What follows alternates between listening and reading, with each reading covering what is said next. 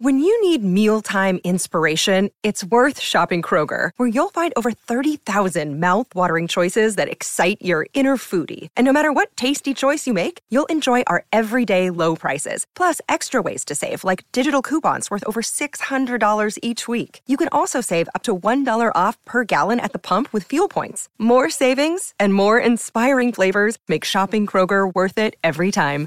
Kroger, fresh for everyone. Fuel restrictions apply.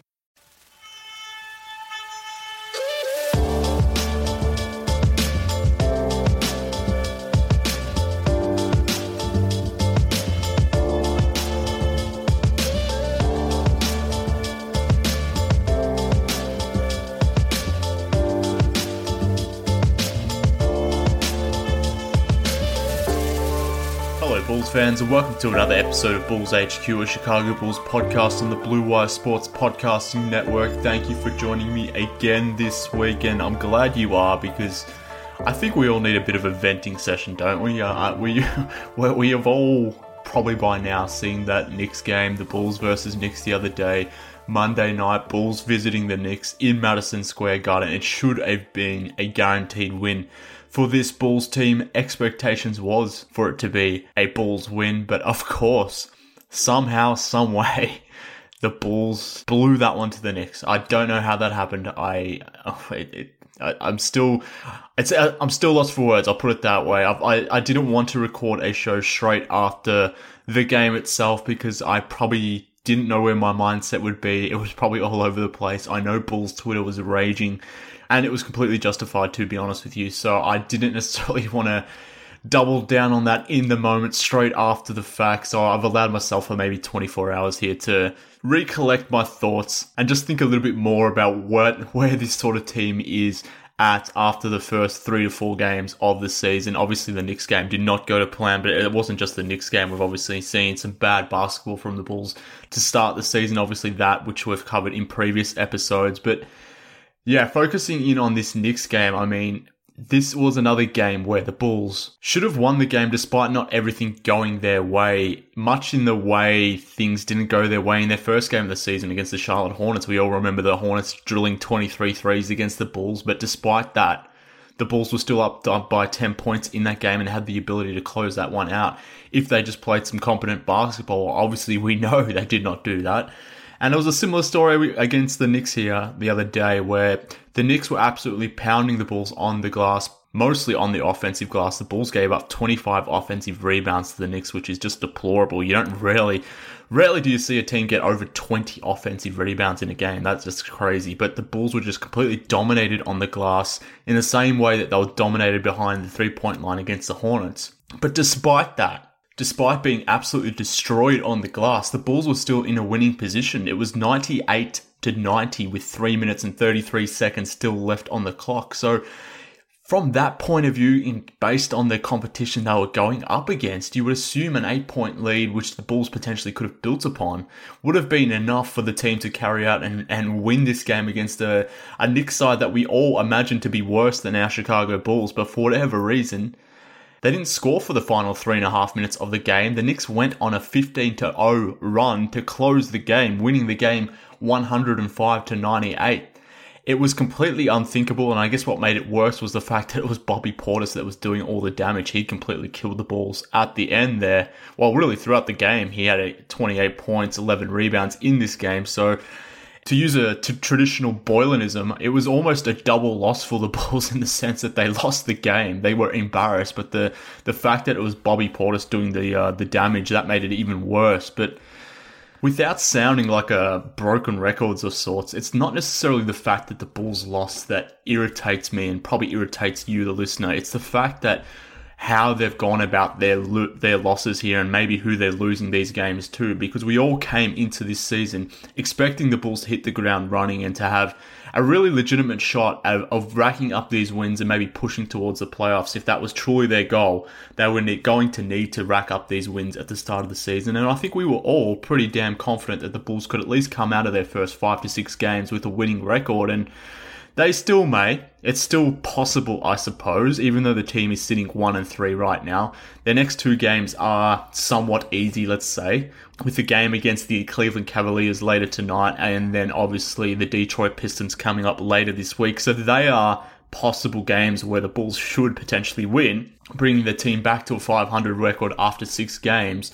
But even beyond that, I think we all had expectations of this team at least being maybe four or two after the first six games, given their relative competition. But they haven't. They've dropped games to bad teams, and it's tough to watch as a Bulls fan because we all had those expectations, those high expectations, and it makes it even harder to watch when you see other good young teams out there doing good things and playing much harder schedules, playing against much tougher competition, and actually having winning records or, or, or breaking even at a 500 record right now. I'm thinking about the Atlanta Hawks, for example. They've looked really damn good over their first few games in the season. Unfortunately, Trae Young has, has rolled his ankle. I don't know how serious it is just yet, but he rolled his ankle against the Heat. That's not great for the for the Hawks, but prior to, to Young getting hurt, they were looked pretty damn amazing, and their losses have come to the Miami Heat and to the Philadelphia 76ers, two teams we expect to be playoff contenders for in the Eastern Conference. And if you think about the Dallas Mavericks, they are two and one right now, with their lone loss being to the Portland Trailblazers. They actually lost that game by two points. I'm recording this as the Mavs are playing the Nuggets. They're in that game at the moment, so who knows how that sort of shapes up. But even if they were to drop that game, they would be two and two with their losses coming to two playoff teams out in the Western Conference in the Blazers and the Nuggets. So I don't really buy any excuses for the Bulls right now. I don't see any real excuses that I'm prepared to give them or justify their actions with because the teams they have been going up against have been really bad. like really damn bad, like bottom of the league bad. I can accept that Toronto Raptors loss. The Raptors are a good squad. The Bulls are on a back to back. Maybe you can live with that one. But these losses to the Hornets, this loss to the Knicks, and even in their lone win against the Memphis Grizzlies, they just got past the Grizzlies in that game.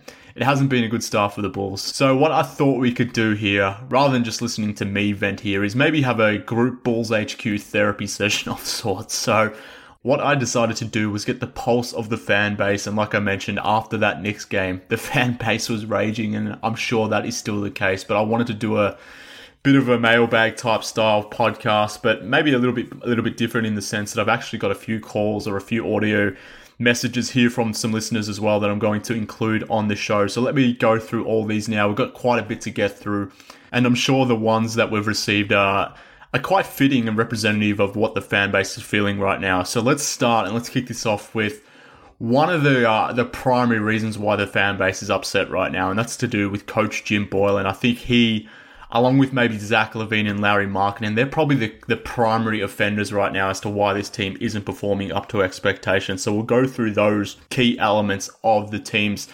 failures thus far in the season. And let's start with Jim Boylen.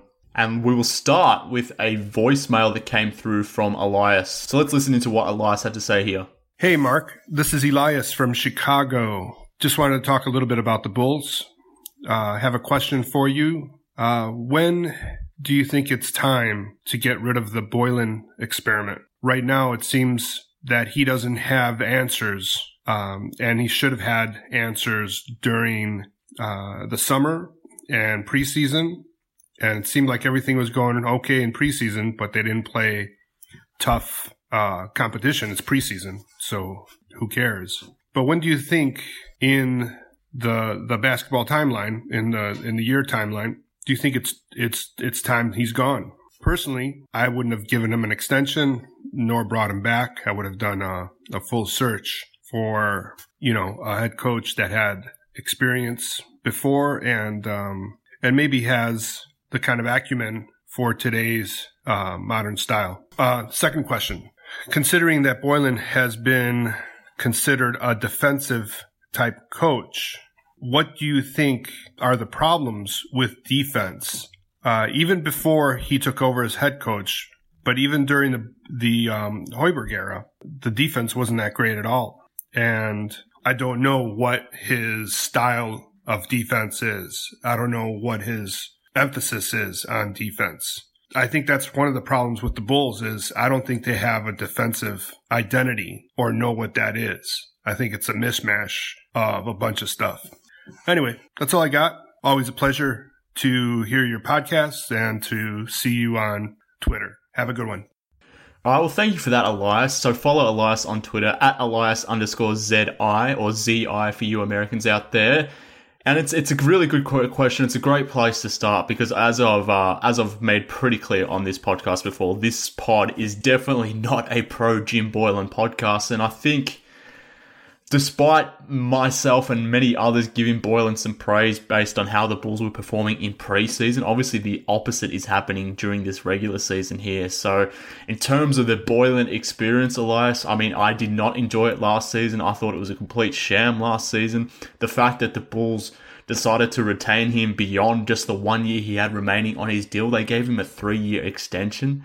That was kind of crazy to me, given the fact that the Bulls haven't actually seen Boylen coach a proper NBA team. Obviously, last year was a bit of a, like I said, it was a bit of a sham because the team was tanking towards the back end of the season. Obviously, when he t- took over, the way he sort of decided to take over, I suppose, completely left, left the team in a bit of a rabble. So, based on everything that we saw from the coach last season as to how everything unfolded, how they, how management justified the idea of giving Boylen a three-year deal made no sense to me at the time. I was okay with giving him a pay rise, given that he was essentially being paid like an assistant coach, despite now being in a head coaching role. That was uh, that was something I was fine with. But let him go into that last year of, of his deal and let let him see or let yourself see what you had in Boylen as a coach, and not necessarily commit to three years to this guy given the importance in this stage of the rebuild that the Bulls are currently going under, I thought it was nuts that they decided to extend Boylen to that amount of years. But look, they've obviously done that. They've made a commitment to Boylen. Should he go now? I don't think so. I think it's very similar to the Kris Dunn experience in the sense that the time to move on from Boylen or the time to move on from Kris Dunn was in or during the off season. That was when you should have made the clean cut. I think now, given that both obviously are, are hanging around, there's a bit of a synergy there where it's probably too early or too, you can't really justify doing it now, given that you made that commitment to that player or to that coach at that point in time.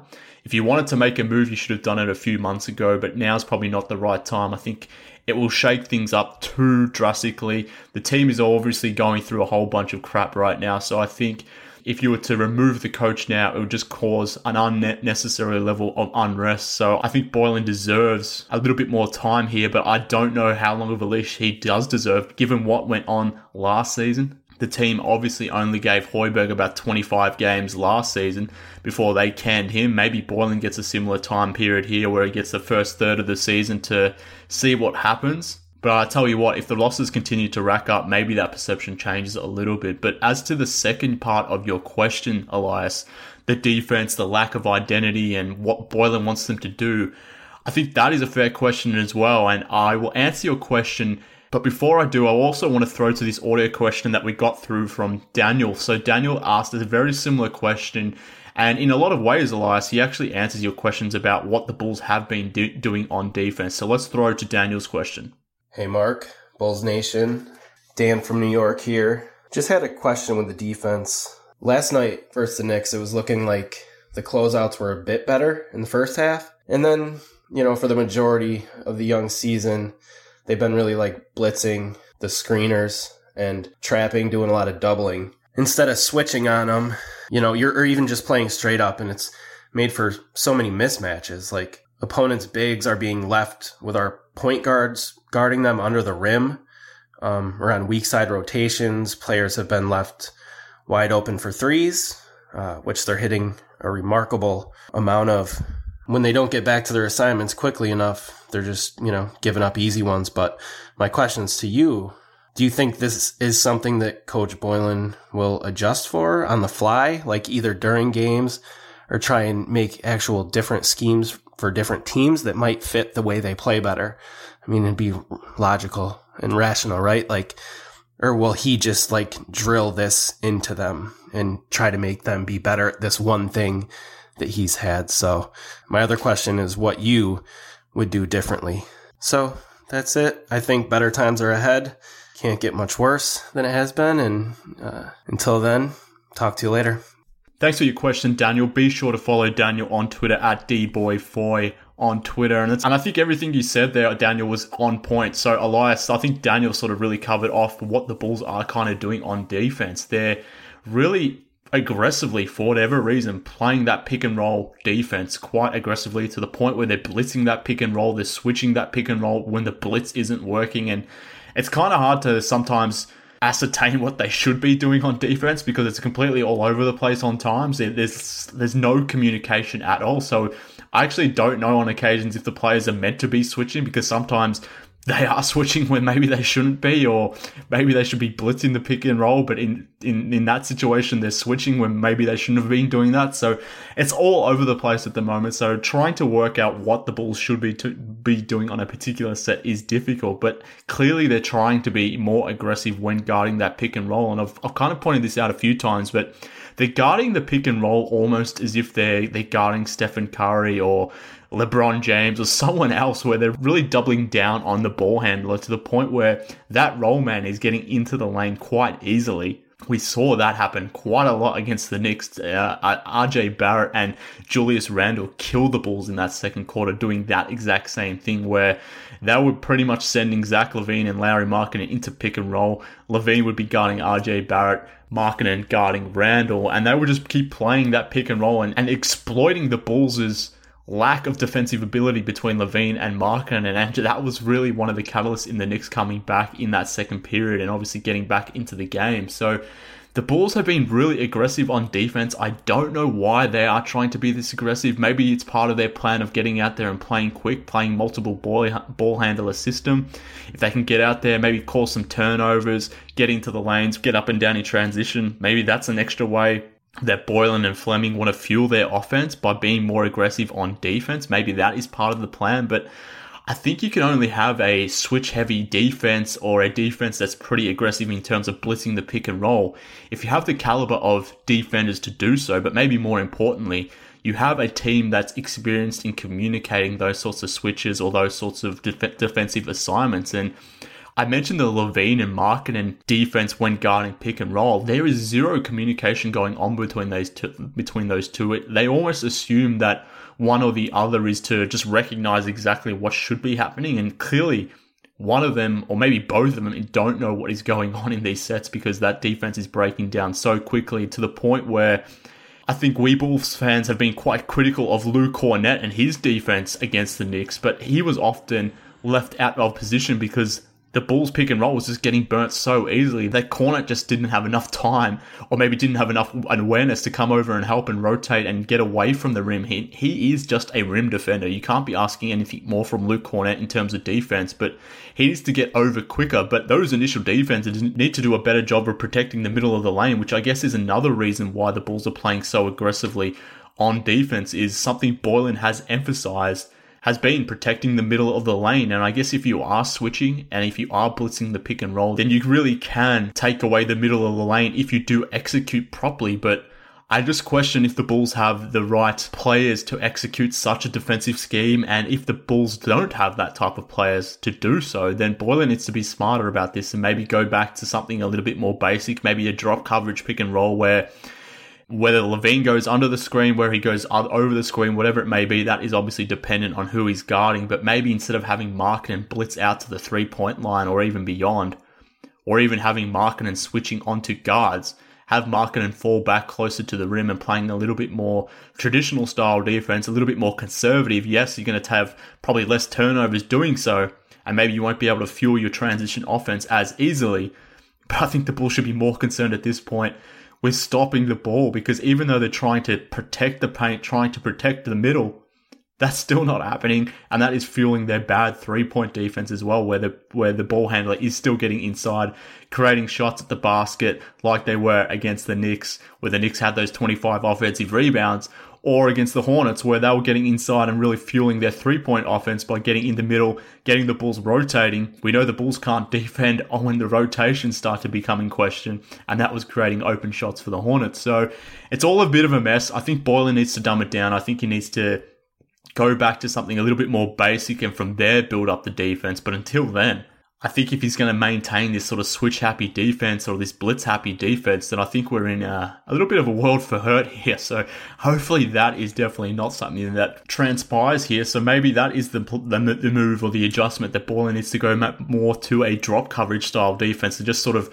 steady the ship a little bit because uh, it's completely out of order right now. And maybe they can get a little bit more funky with their defense, a bit more aggressive once they've got the basics under order, which I it's surprising that Boylen wouldn't want to do given his stance on offense last season to the point where he completely slowed things down because he wanted them to learn the basics first. Uh, I think the same logic needs to apply to the defense here because this team is completely all over the place. The rotations are all out of whack, and I uh, I, I, question if that this team has the defensive ability to make any improvements on that end. But at the same time, there are some adjustments adjustments Boylen certainly can be making in terms of a scheme that he should be running. So hopefully that answers your question, Elias. And Dan, thank you for sending in your audio questions. If, if any other listeners want to do the same, just hit me up on an email, bullshqpod at gmail.com. Send through your audio question and I will include it on the next episode of the show. But before we get to the rest of the questions, I want to take a quick break to tell you about this week's sponsors. Humans have been shaving for thousands of years, and the secrets to a great shave? It hasn't changed much. The ancient Greeks didn't need flex balls or heated handles, and neither do you. That's why Harry's doesn't overcharge you to add gimmicky features to their razors. They focus on delivering what actually matters sharp, durable blades at a fair price. As a Greek myself, I definitely need to shave quite often, and I love Harry's because it gives me a close shave, easy glide, all at a low price. Do us a favour and check out harrys.com forward slash blue wire for your free trial today. Why use Harry's? Well, it's a return to the essential. It gives you quality, durable blades at a fair price, just $2 per blade. Harry's is just super convenient. Blade refills are delivered directly to your door on your schedule with or without a subscription, and there's no risk to you for trying them out. If you don't love your shave, let them know and they'll give you a full refund. Listeners of my show can redeem their Harry's trial set at harrys.com forward slash blue wire. You'll get a weighted ergonomic handle for a firm grip, a 5 blade razor with a lubricating strip and trimmer blade, a rich lathering shave gel with aloe to keep your skin hydrated, and a travel blade cover to keep your razor dry and easy to grab on the go. Just go to harrys.com forward slash bluewire to start shaving better today. Let me also tell you this week about ShipStation. The holiday rush is coming, and if you sell stuff online, you better get ready with ShipStation. With more people buying online than ever before, you have to be able to ship orders out quickly, efficiently, and affordably. But how do you keep track of all those orders or decide which shipping carrier to use, or if you're even getting the best rates? Luckily, ShipStation can help. With a few clicks, you'll be managing orders, printing labels, and getting those products out the door and delivered in time for the holidays. No matter where you're selling, be it Amazon, Etsy, or your own website, ShipStation brings all your orders into one simple interface, making them really easy to manage from any device, even your cell phone. ShipStation works with all your major carriers, including USPS, FedEx, and UPS, so you can compare and choose the best shipping solution for you and your customer. They even offer big discounts on shipping costs. Now, any business can access the same postage discounts that are usually reserved for large Fortune 500 companies. That way, you'll always know you're getting the best deal. No wonder ShipStation is the number one choice for online sellers. You'll ship more in less time with the best rates available. Take the hassle out of the holiday shipping this year. Let ShipStation help you handle it all with ease. Just use my offer code BLUE to get a 60 day free trial. That's two months free of no hassle, stress free holiday shopping. Just visit shipstation.com, click on the microphone at the top of the page, and type in BLUE. That's shipstation.com, enter offer code BLUE. ShipStation, make ship happen. All right, back to the show and back to your questions. So, we've talked about Jim Boylen, and I think he is probably receiving the primary amount of rage from Bulls fans at the moment. But I guess another player who's kind of in the firing line right now is Zach LaVine. And so let's let's focus in on Zach LaVine and let's hit this question that came in from Sanjay Rao. He he sent through his, his question via audio. So let's throw to Sanjay now. Hey Mark, just wanted to start off by saying thanks for all you do. Um, the community that you built around your podcast and other work is fantastic, and it definitely brings a lot of pissed off Bulls fans comfort in some truly painful times. So uh, thanks again. Uh, now to the question. It's about none other than the polarizing Zach LaVine. Um, so I'm curious what you would do from a training standpoint to improve Zach's off-ball defense. Perhaps this is a skill that's really difficult to improve, and he's just a lost cause. Um, but assuming he can get better and you were his coach, what would you do to structure his training to make him improve as quickly as possible in this aspect? Kind of a related question is Are you aware of any perimeter players who have struggled so mightily with their off ball defense earlier in their careers, but have gone on to improve greatly in this area later in their careers? Uh, that's about it. Thanks, Mark, and looking forward to hear what you think.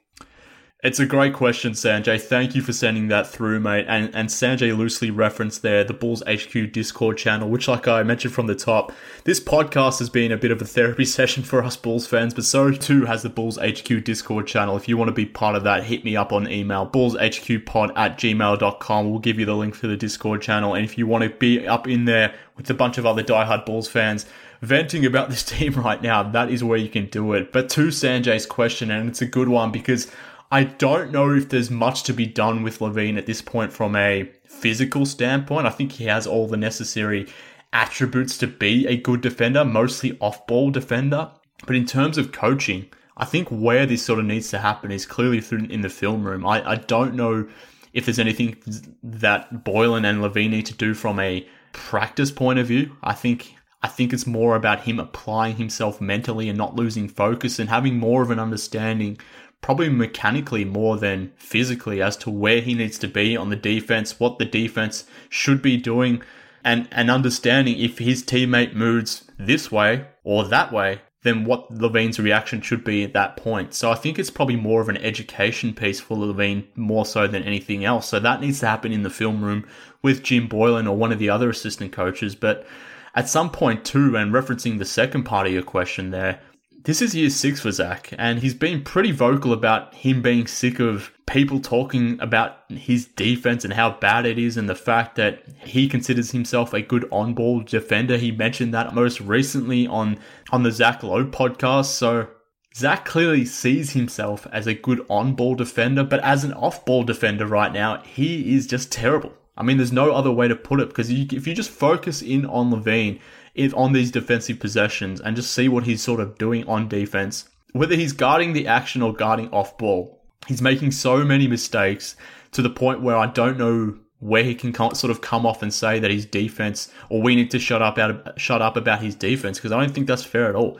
Until he proves that he actually can be a good defender, then that's when we'll shut up. But right now, what we're seeing through four games during the regular season, his defense looks as bad as it ever has been and it's mainly happening happening off ball. So I think it's more of an education piece more than anything. So I implore the listeners of this show just to watch Zach LaVine on defense, particularly when he's sort of on the weak side and where you can sort of see his man just sort of almost break free. And LaVine will not even know that his man is sort of roaming around potentially on the baseline on a cut. But even on plays where his man is only one pass away from the, the ball handling play, Zach's not even guarding up his man. He's sort of allowing his player to get free reign and, and to really and to make a really easy catch when he receives the ball. So LaVine, his connection to his defender is non existent. His understanding of where he needs to be on defense, well, it appears to be non existent. Maybe he does understand it and he's just losing focus and he's not executing. I don't know what it actually is, but obviously it's quite a problem for LaVine. And when, like I said before, when you pair him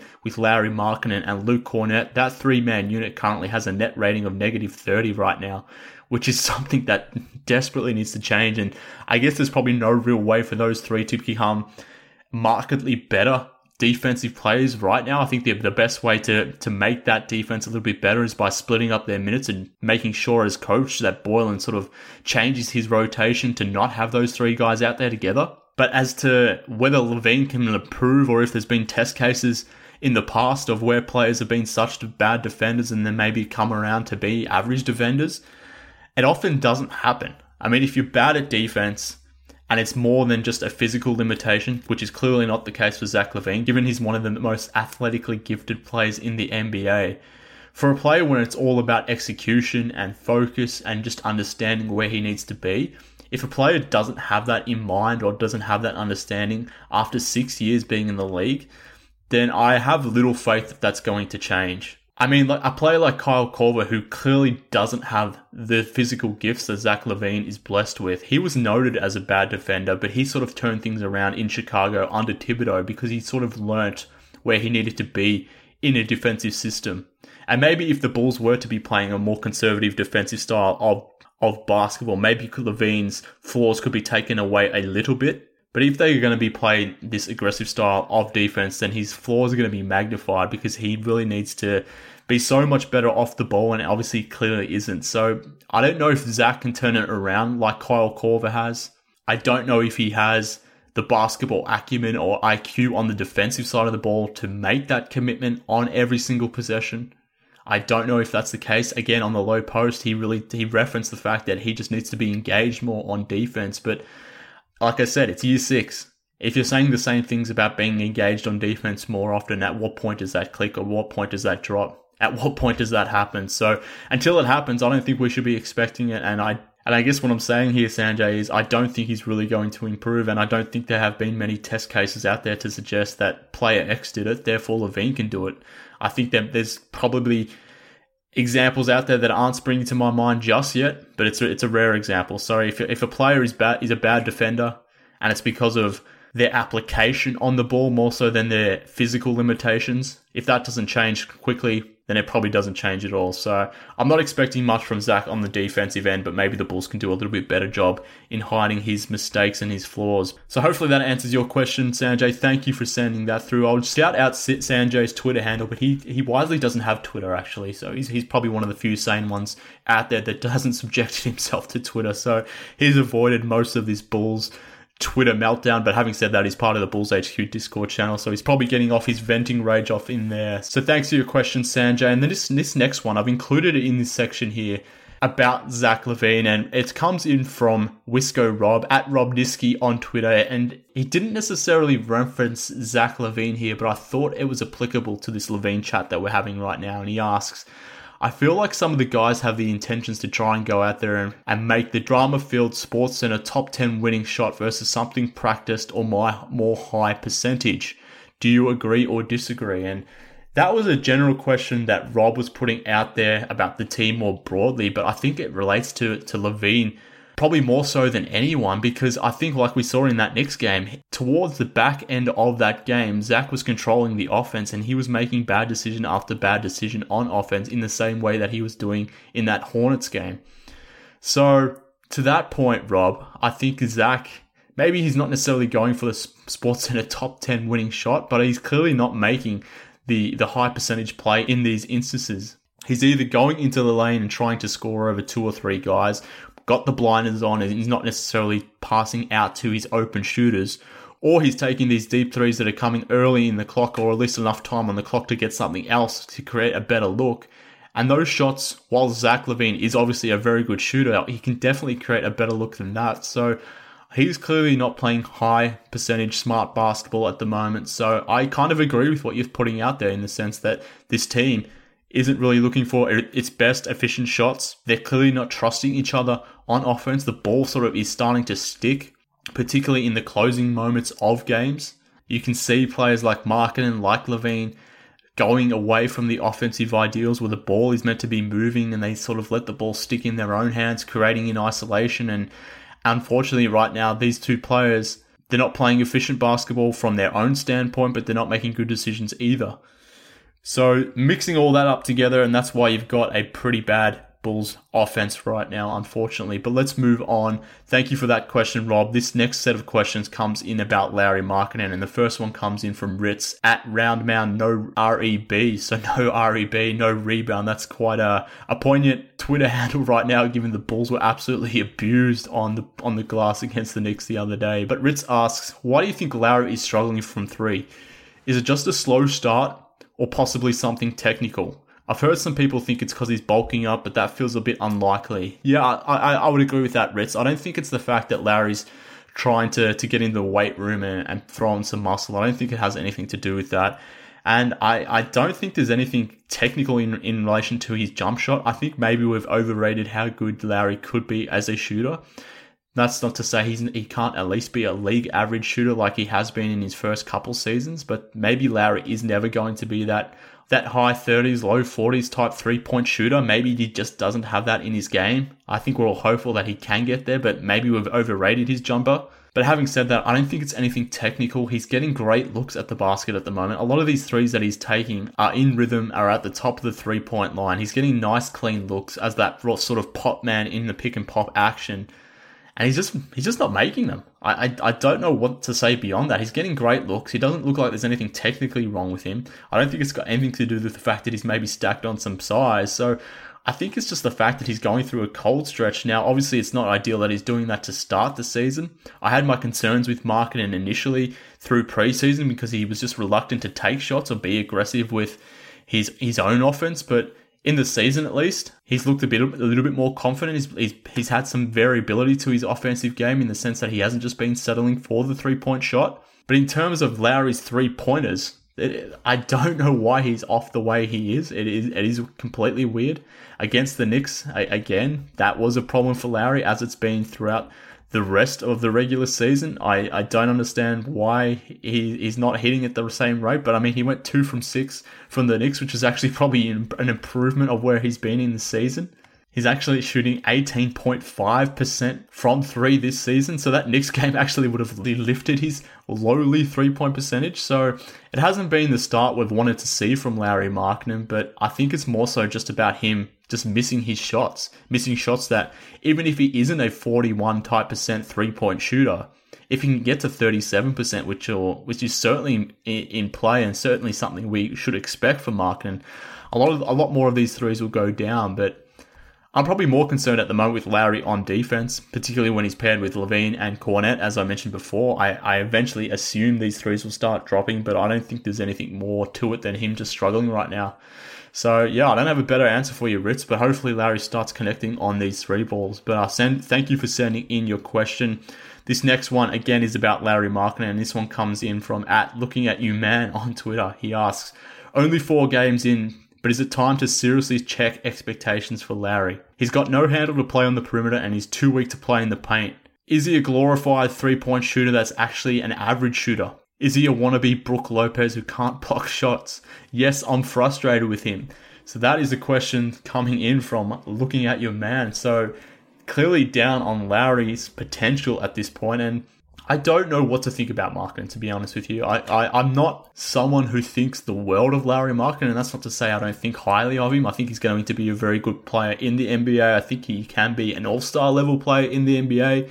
But I know there are some amongst us who, who view Lauri as something more, possibly the best player on this team. But I, I don't have those expectations for Lauri, and the reason why I don't is for some of the points that you mentioned there. I think it's going to be a it's going to be tough for Lauri Markkanen to be a dominant NBA player because he doesn't necessarily have that ability to, to create his own shot at a consistent level. We saw him doing that against the Charlotte Hornets, but that was an undersized an undersized Hornets team and what the Bulls were doing to get Markkanen open in that game was actually having catching on the move and getting him moving off the ball to get open and to get into space and get into the paint to get more of his two point game going. But if you take that away, and you possibly can take that away from Lauri Markkanen when you put a smaller player on him like the Raptors did with Siakam, you can really take away his perimeter game, his dribble drive game, and that really does make him almost a glorified three point shooter. Now, I think his career arc is to be something more than that. But yeah, I understand the frustration. Obviously, Lauri isn't making his shots. Maybe if he was making a, an average rate from the three point line, this whole conversation would look a little bit differently. But having said all that, it's year three for Lauri. We're all expecting big things from him, and he's had too many months throughout, well, mostly through his sophomore season, where he had months where he looked pretty average relative to expectations. So I don't want that to continue with Markkanen. And I think the key with Markkanen, even if he tops out as being just a 19.9 rebound guy, is just to be a consistent player. To consistently put up those numbers, but it seemingly hasn't been the case, at least to open this season. He obviously had that huge game against Charlotte. The next two games didn't even hit double digits in points, struggled against the Knicks as well. So more than anything, I just want to see some consistent offense out of Markkanen, more so than us having to check our expectations for Markkanen. I just want him to be a consistent player, even if that level of player is more so as a second option or even a third option, whatever that option may be eventually. so long as he can bring it consistently so we know what player we have in Lauri Markkanen. then that's probably more so what I care about because we have seen some really damn good Lauri Markkanen. We've also seen some bad Lauri Markkanen, but I just want to see a median version. We haven't got that much that often. So I think that is what I want to see. I don't think we should be jumping off the ship just yet. I think once he starts making some of these threes, then Bulls fans will be jumping back on the the bandwagon. But yeah, Lauri hasn't been hasn't been impressive, so I understand the frustration there. So thank you for sending that question through at looking at you man on Twitter. Give him a follow on there. But moving on to another player who has sort of frustrated me in the front court, and a player that has certainly frustrated our friend here on the show, C Red Fred, is Luke Kornet.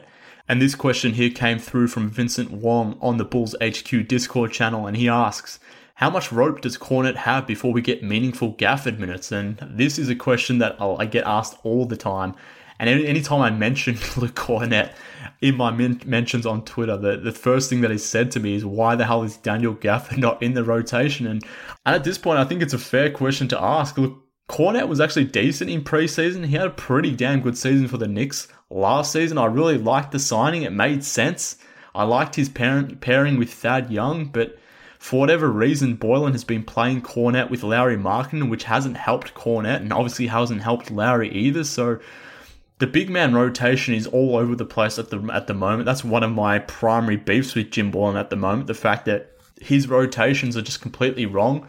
He's playing Kornet and Markkanen too too many minutes together. He's playing Thad Young and Wendell Carter too many minutes together. Obviously, Daniel Gafford isn't getting a look either, but I think another thing that he has to start doing as well is staggering the minutes of Lauri Markkanen and Zach LaVine. So Boylen's rotations are all, all over the place, and I think this defense that we talked about before is exposing someone like Luke Kornet as well, given that he he's not fleet of foot to the point where you can have Luke Kornet out there aggressively defending, and he's not quick enough to really be that help defender at the rim. He's really a stationary defender, so almost like Pau Gasol, where Pau used to drop back down to the rim quite a bit during his Bulls career. That's exactly the type of defender Luke Kornet is, where he's just going to drop back and protect the rim. But the minute you're pick and roll defense is broken apart. Don't expect Luke Kornet to get over and help because he's just not quick enough, and definitely don't expect him to get out there and guard in space. And I don't think Gafford can necessarily guard in space either, but he's obviously more active defensively at the rim. He's certainly a much better rebounder. The Bulls have been getting absolutely abused on the glass in those Markkanen and Kornet minutes, so maybe a combination of Markkanen and Gafford that could make more sense, particularly if the Bulls were to stagger Lauri Markkanen's minutes with Zach LaVine, I think that makes sense, and you have Markkanen go into that second unit more.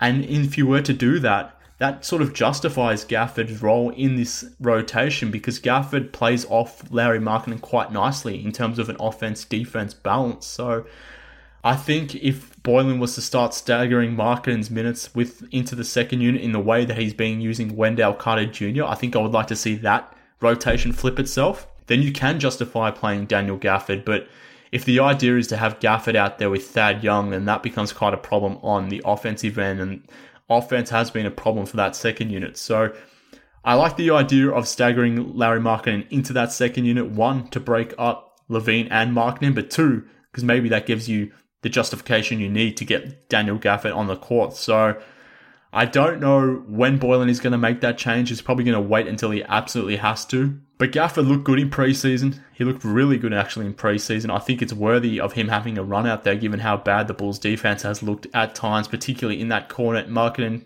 combinations. But as to when it'll happen, I don't know. But I guess the upside of playing Kornet at the moment is that it's sending old Fred Pfeiffer in a rage, and that is uh, that that is music to my ears there, Vincent. So if the upside of playing Luke Kornet means we get some rage tweets from our friend C Red Fred, then I, I'm, i almost kind of want to see it continue. To be honest with you, but um, thanks for sending your question in, Vincent. And this this next one comes in from Ross Cooler at R K U H L E R on Twitter. He asks, "What makes you worry more?" Allowing all these points from bad teams or failing to score against the Raptors? The one good team in the schedule. So I mean, the answer there, Ross, is, is is definitely the allowing all these points from the bad teams. I think the Raptors, despite losing Kawhi Leonard, are still going to be a damn good team out east. And like I said from the top, the the expectations that we had for these Bulls is to come in and sort of wreck some of these bad teams because we expected the Bulls to be a team on the rise. These are the types of teams they should be putting away if they're if they're serious of improving, if they're serious about heading to the playoffs. These are the types of teams they need to beat, but the defense against some of these bad teams, and these bad teams actually are bad offensive teams. It would be one thing if they were good offensive teams, but more generally bad teams. But the offenses of the Grizzlies, the Hornets, even the Knicks, these are bad offenses. So the fact that the Bulls have been leaking all these points to these teams, uh, that's the real concern. And to the point where I get worried when we start thinking about the Bulls playing the Lakers or the Rockets or even the Atlanta Hawks. They're, they're games that are coming up in the next couple of weeks. They're good offenses. So, what is the Bulls defense going to look against those types of offenses, ones that are actually credibly good, given what they've been giving up to bad teams like the Knicks, the Hornets, the Grizzlies, etc. So, yeah, that is the the primary concern there, Ross. So, uh, I'm I'm worried about I'm worried about the defense, even though I expected it to be bad. So, yeah, we'll see what happens in, in the coming weeks. But thanks for sending through your question, Ross. The next one comes in from Jordan Tripp at J Trippin Balls. With a Z on Twitter, he asks, How worried should we be about Otto Porter becoming a replacement level player? Yeah, I mean, that is probably one of the bigger talking points of this season thus far, and the fact of how bad Otto Porter has looked for the Bulls. He's looked damn bad at, at, at this point through the opening four games of the season. I don't know what is going on, but we talked about Lauri Markkanen's shooting struggles, but Otto Porter has just been just as bad 21.1% from the three point line, 7.3 points per game, only playing 25 minutes per game thus far. He said he isn't hurt. Darnell Mayberry had something out on the Athletic the other or yesterday where he had quotes from Otto Porter saying that he wasn't hurt. He he did reference the fact that he's had hip issues in the past, that he continues to have hip issues, that it's something he just goes through, but it's not affecting him. I don't buy that at all, given the fact that Otto looks completely different. He doesn't look like the Otto Porter that we saw last season. I mentioned on the fact, and we were speculating on the last podcast that maybe Otto Porter is injured, and I just don't know how you watch Otto Porter at the moment and think he isn't hurt right now or he isn't carrying some injury, whether it's the hip or something else. So he clearly doesn't look right to me. As to whether he'll become a replacement level player, I, I hope not. I don't think so but he's certainly not at the level that we hoped for heading into this season. And we've, we've talked about the problematic wing depth that the Bulls do have, and the fact that Otto Porter is kind of playing at this level just exacerbates that issue.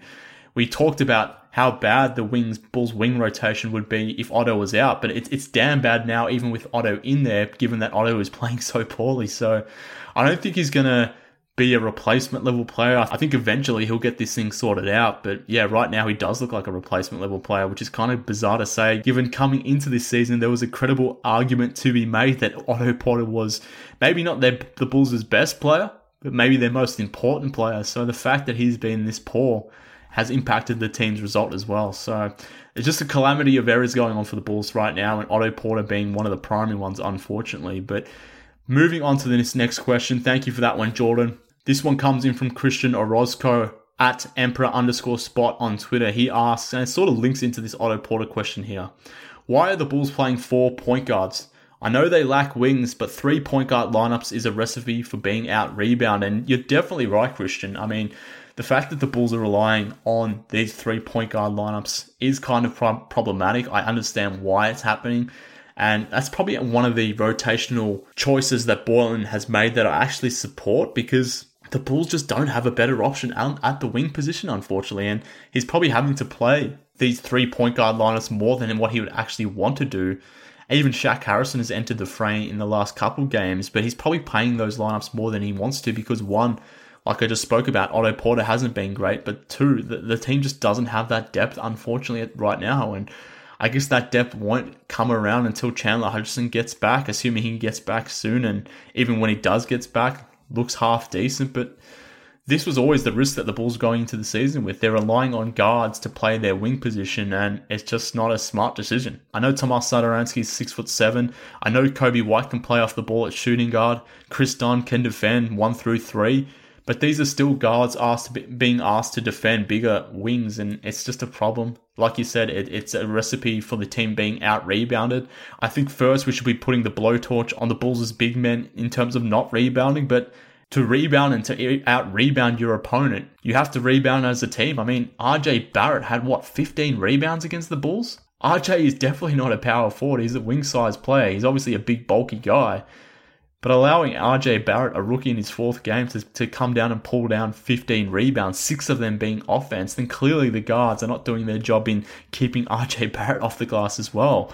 So yeah, you, you do raise a good point. The fact that this three guard lineup is contributing to the Bulls' rebounding issues, but I don't know if they have many other options, unfortunately, Christian. So I don't know what they do in the interim. I think they'll have to make a trade for a wing eventually, particularly if Otto continues to look this bad. Maybe Chandler Hutchison can come back and, and be a better player than what he showed last season, but he's had an interrupted start to his sophomore season, so I wouldn't be expecting much from him anytime soon. And yeah, Denzel Valentine has not looked like a rotational player either. So wing issues for the Bulls. But thank you for sending that question in, Christian. I want to end on this one, and this one came through from Brian Crouch at Brian Crouch six one seven on Twitter, and I wanted to close on this one because I think Brian almost sums up our sentiment here as a fan base, particularly after this Knicks game. He he he writes in and he says. The last four minutes of last night's game solidified my worries that we're not even close to a playoff team. The last four minutes gave these young Bulls a small taste of a playoff atmosphere with the New York crowd cheering on their team and bringing the noise. And when that happened, everyone tightened up just as was seen in close games this year against the Hornets and even many last year. If we can't close out games to the one of the worst teams in the NBA, even this early on in the season, we won't even sniff 40 wins. I feel like the entire fan base for the Bulls has put all the eggs in the Lauri LaVine basket, and I feel like the playoffs are a huge reach already given what we've seen. So I think they're all fair and reasonable points, to be honest with you, Brian. most notably the point that you made about the team in that last four minutes, as I sort of alluded to it before. The team collapsed in the last few minutes against the Hornets because of their decision making. The team collapsed against the Knicks because of their decision making too. And that's despite things going wrong for them in other areas of the court, but they were still good enough to have leads in those games. So you're right, those their execution down the stretch has been problematic. That is why they have lost these games. That is why they are one in three rather than being three and one. And I understand why you're questioning the Lauri and LaVine combination right now because it has been primarily those two that have been costing the Bulls games. Lauri's obviously been going through that rough shooting stretch, which we referenced before, but his defense hasn't been great either. And then Zach LaVine, as the primary ball handler, his decision making has been poor. So I understand the sentiment, and that's why I wanted to do this session here. I wanted to get the pulse from the fan base because I think we're all feeling the same things right now. None of us expected the Bulls to be one and three after four games. I think that's fair to say. I know when I was sort of chalking up the first four games, I expected the team to be three and one right now, and obviously they're the reverse. They're one and three. So I understand your sentiment, Brian. I think a lot of Bulls fans at the moment share it, and I think that's a perfect place to close. Hopefully things can turn around quickly. Like I said, this is only game four of the season, so time is still on the team's side. They've got the game against the Cavs coming up tonight. They've got the Pistons on the weekend as well. So they're two winnable games for the Bulls. Win those games, you can get back to 500 you can stabilize your season and then go along from there, even if we were expecting a little bit more from them based on what we saw on the preseason. But it's not all is lost just yet. The team has enough talent to be better than this. They are better than this. I'm convinced of that. I don't think this is one of the worst teams in the NBA. They might not be a playoff team. I wasn't predicting the playoffs. I wasn't expecting the playoffs. So I don't think they will get to 40 wins. That wasn't my expectation, but I certainly didn't think they were going to be this, this bad either. So I think there's only positive things to come for the Bulls, and they do have the opportunity to right the ship starting tonight against the Cavaliers. So hopefully, fingers crossed, next time I talk to you guys, we're talking about some wins here rather than some disappointing losses. But we'll end there. I appreciate everyone sending through their questions whether it was in audio format. That was really cool. That was new to Bulls HQ, so I appreciate those questions coming through in audio form. If you want to send them through, do so by hit me, hitting me up on email, bullshqpod at gmail.com. If you want to be part of the Bulls HQ Discord channel, we're almost up to 100 Bulls fans up in there. Again, email me at bullshqpod at gmail.com to be part of the conversation. I definitely want to see you guys join me up in there like I said, almost 100 Bulls fans, and we're all raging in there, all venting up in there. So if you want to be part of it, then you're most welcome to join.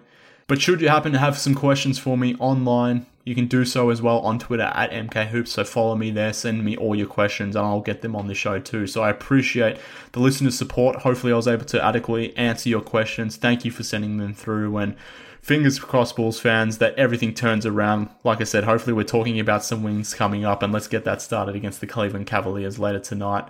But for now, at least, that just about does it for this episode of Bulls HQ. Thank you for tuning in. Stay with it, Bulls fans. Like I said, it can only get better from here. Well, I assume so, hopefully. But uh, thank you for tuning in. Be on the lookout for the next episode of Bulls HQ in your feed. But until then, this has been Bulls HQ. Speak next time, Bulls fans.